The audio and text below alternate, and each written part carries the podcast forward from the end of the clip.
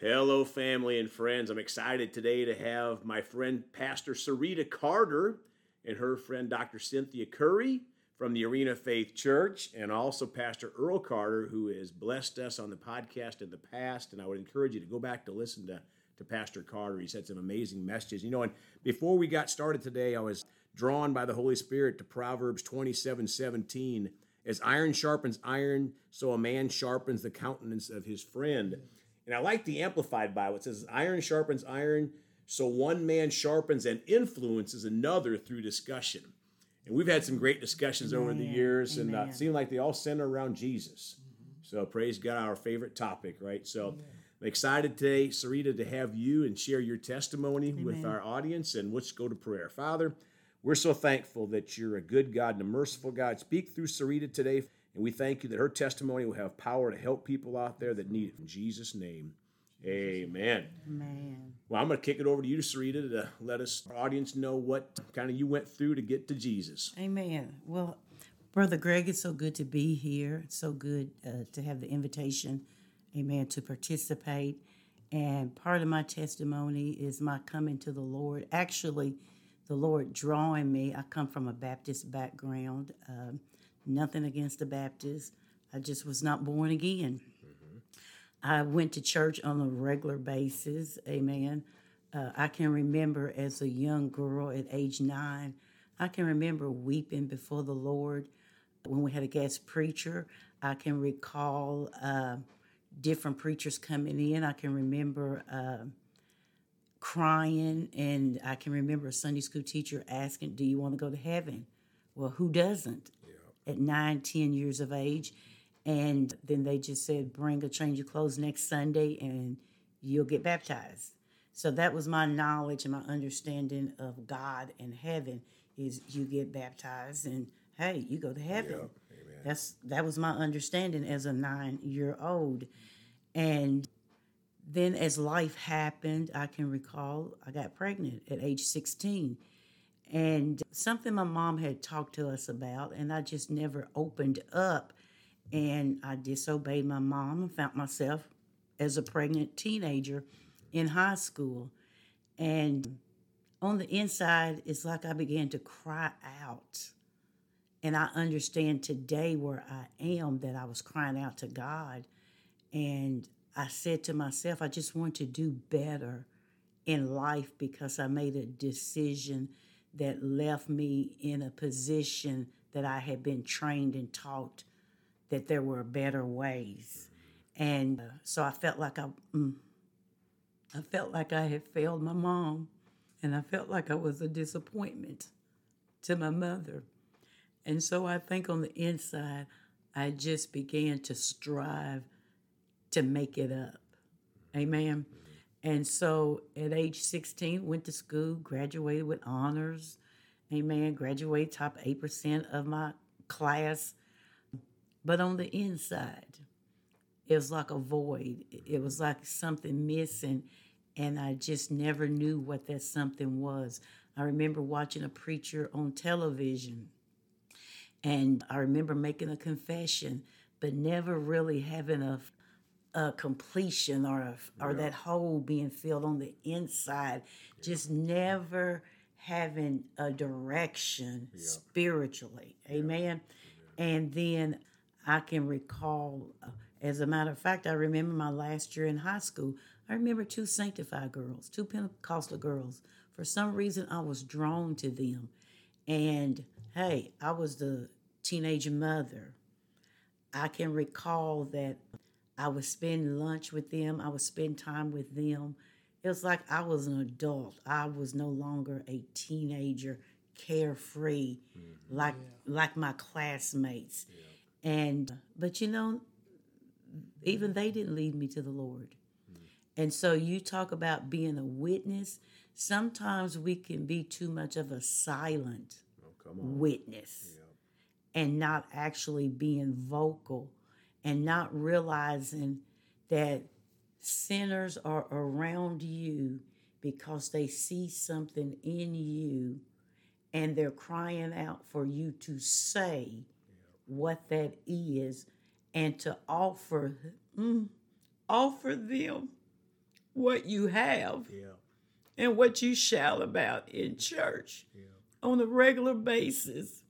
But you just don't open up. You don't take the action of opening up and giving it to them. And I know today, because I have Jesus, that that's exactly what I was in need of. Amen. So fast forward, I was on my way to college, walking to college, and I saw a sign on the on a telephone pole, and it was it said something about a revival. I didn't even realize it was church, but I knew in my heart that that's where I was supposed to be. And so I said to myself, I'm gonna go there, and then I'm gonna meet my boyfriend afterwards. Amen. Had no idea that I was gonna be staying there, but I knew on the inside I was supposed to be there. And I never made that date that night with my boyfriend. I got into that service and I had a knowing that that was where I was supposed to be. I know today that God drew me there for what I needed. Praise God. I got saved where I know about salvation. I got filled with the Holy Ghost, with the evidence of speaking in tongues. And the service ended, and I was still on the altar praying in tongues and praising God. And I had an experience that I never had in my life nobody had to tell me or explain to me. I knew it was a touch from God. And the hole on the inside of me, it got filled. Praise God. And I never went back to the world. Wow. That was the fix that I needed. And that's the reason Jesus died for us. To not mend that broken heart, but to make it whole. And oh, I was forever changed as a 18 year old single mother. And I'm going to tell you, it was joy unspeakable and full of glory. Amen. So I just thank God for that experience. And I tell you what, I was so in the spirit as far as praising God, I couldn't even walk home. I walked up there, but I had to be driven home. And and the thing about it is one of the Pentecostal young ladies that was at school with me in high school mm-hmm. was at that service. It was she, one of those girls, and her family. They were the ones that drove me home.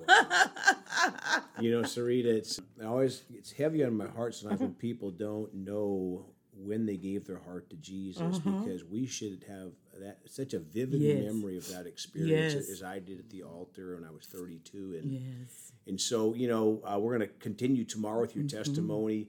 But if you would pray, because there's people out there, I'm sure maybe they think they know Jesus. They might have Jesus in their head. Yes. But Jesus said, You must be born again. Yes. And then when you truly do that, old things pass away and all things become new. Yes. And I just feel in my spirit that there's people out there, they, they know Jesus, they know about him in their head, but they don't know him in their heart. And I just would encourage, if you would please pray for those Yes. people. Father, I just come to you in the name of Jesus.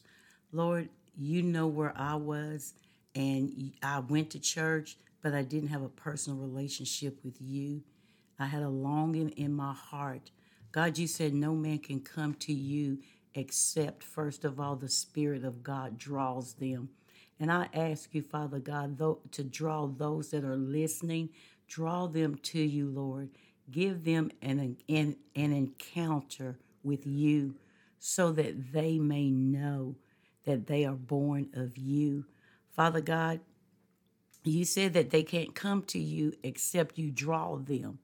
The- let them know that the hunger uh, that they're seeking after can only be fulfilled by you and with you. God, I ask that you send laborers across their path and may they be vocal. May they introduce them to you, their Lord and Savior. And if there's any that's listening to me, just repeat this prayer after me from your heart. Dear Jesus, I ask you to come into my heart. Be my Lord. Be my Savior. I believe that you died on that cross. I believe that you were raised from the dead for my sins. I believe it with all my heart and I confess it with my mouth. You said, if I believe this and I confess it, you said, I shall be saved. I ask you to forgive me and receive me as your sons and your daughters in Jesus' name. Amen. Praise God. Looking forward to tomorrow. If you want to contact uh, Pastor Sarita, you can do so at arenaoffaithchurch.net. Arenaoffaithchurch.net. And folks, we're uh, so glad you're with us today. We love you all. Please go talk to someone about Jesus today. And remember, Jesus thought about you on the cross at Calvary.